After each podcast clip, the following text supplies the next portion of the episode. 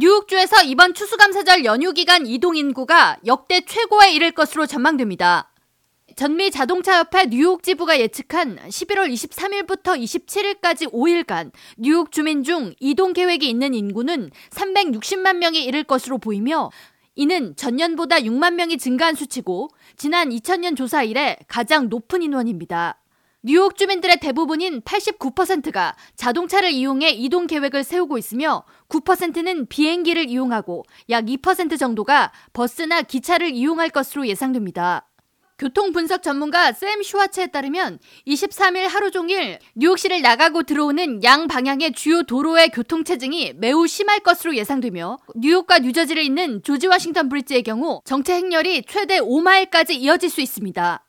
공항으로 가는 도로 역시 교통이 매우 혼잡할 것을 대비해 평소보다 최소 45분에서 1시간가량 일찍 나가는 것이 권장됩니다.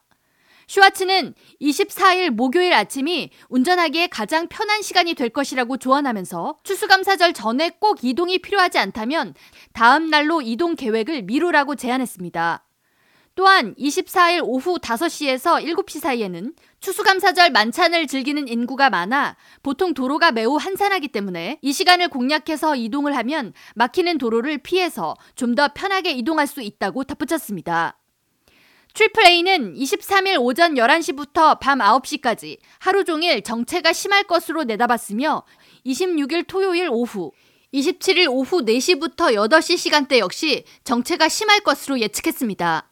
한편 올해로 96번째 진행되는 Macy's 추수감사절 퍼레이드로 인해 맨해튼 주요 도로가 23일 저녁부터 24일 오후까지 통제됩니다. 올해 추수감사절 퍼레이드에는 Nickelodeon과 Netflix, Toys"R"Us 등 어린이들이 사랑하는 수레가 다수 등장하며 수천 명의 퍼레이드 행렬이 참여할 것으로 예상돼 팬데믹 이전 이상으로 성대한 축제가 이어질 것으로 전망됩니다.